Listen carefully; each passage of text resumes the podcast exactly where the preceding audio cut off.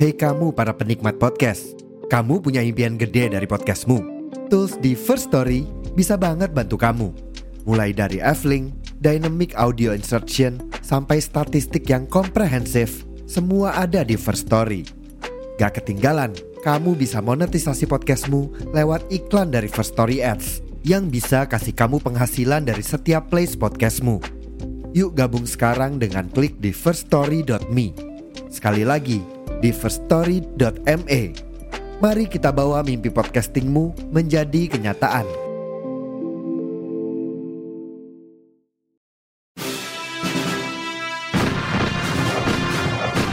Saya berbicara di sini sebagai penyambung lidah rakyat Indonesia.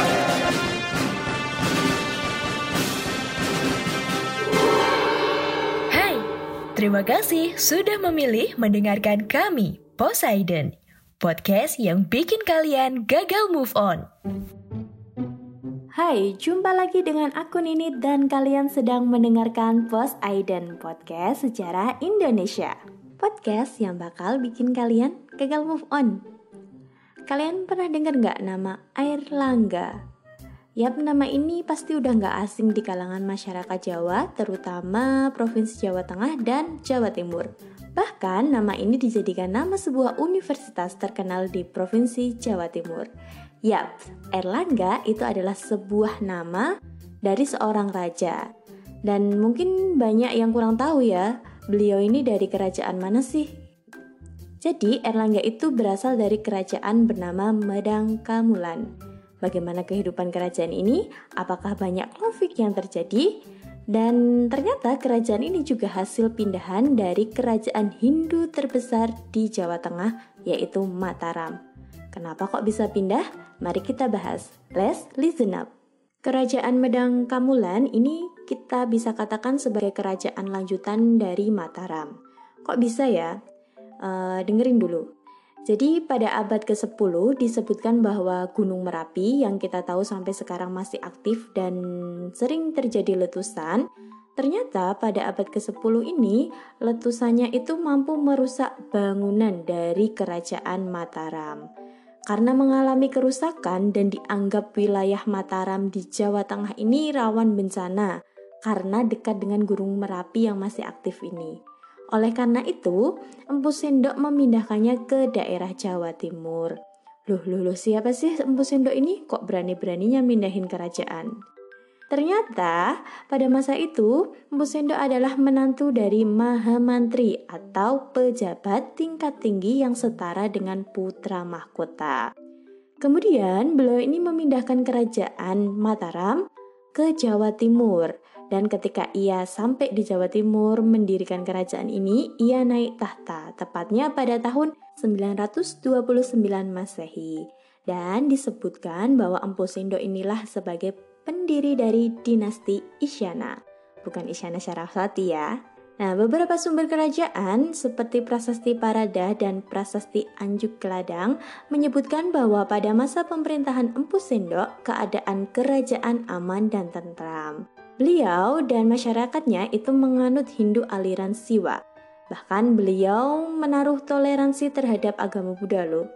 Hal ini dibuktikan sama penganugerahan kepada Sri Sambara Suryana, penulis dari kitab Buddha aliran Tantrayana berjudul Sangyang Kamahayanika, yaitu sebuah desa Wenjang. Nah, dari zaman dulu Nusantara penuh dengan toleransi, masa kita sekarang nggak bisa? Yang katanya kita adalah manusia modern ya, penuh dengan teknologi, harusnya lebih pinter dan harus bisa bertoleransi. Namun, walaupun dianggap tentram aja nih, Medang Kamulan itu juga pernah mengalami malapetaka atau bisa dikatakan paralaya. Nah, tepatnya pada acara pernikahan Airlangga dengan putri dari Raja Dharmawangsa, penerus raja dari kerajaan Medang Kamulan.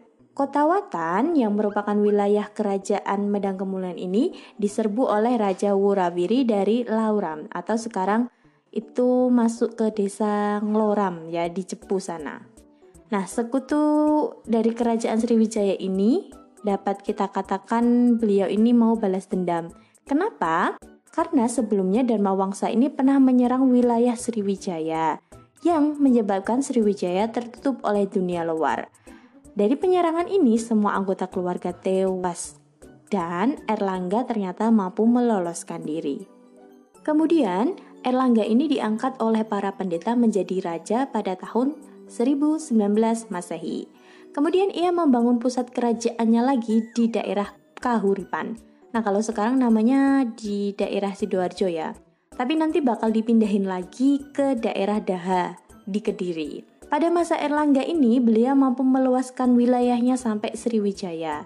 Ada beberapa hal yang dilakukan Airlangga untuk kerajaannya, seperti memperbaiki pelabuhan Ujung Galuh di muara Sungai Brantas, karena pelabuhan ini dianggap sangat ramai dan menguntungkan. Banyak pedagang dari India, Birma, Kamboja, dan sampai yang berlabuh ke pelabuhan ini.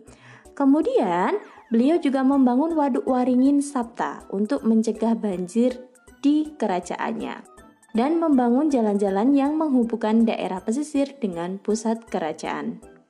Airlangga ini dianggap sebagai raja yang bijak, bahkan dapat kita katakan sampai akhir hayatnya beliau ini berlaku sangat adil.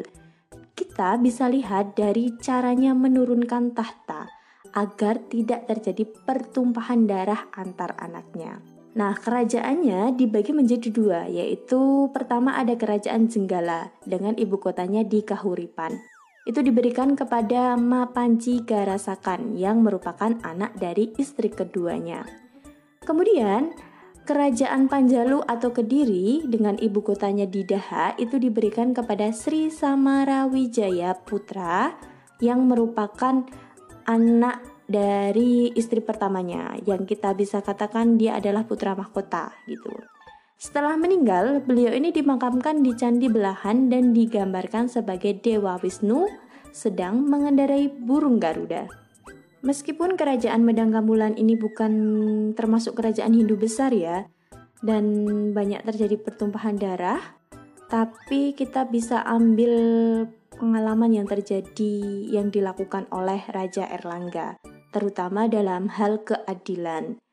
Nusantara yang sekarang sudah jadi Indonesia yang sangat besar, harus bisa berlaku adil terhadap rakyatnya. Udah deh, nggak usah nyontoh tokoh-tokoh dari luar negeri dulu. Kita sendiri punya tokoh yang asli Indonesia dan patut dicontoh. Oke? Saya Nini, terima kasih telah mendengarkan Poseidon. Bye-bye.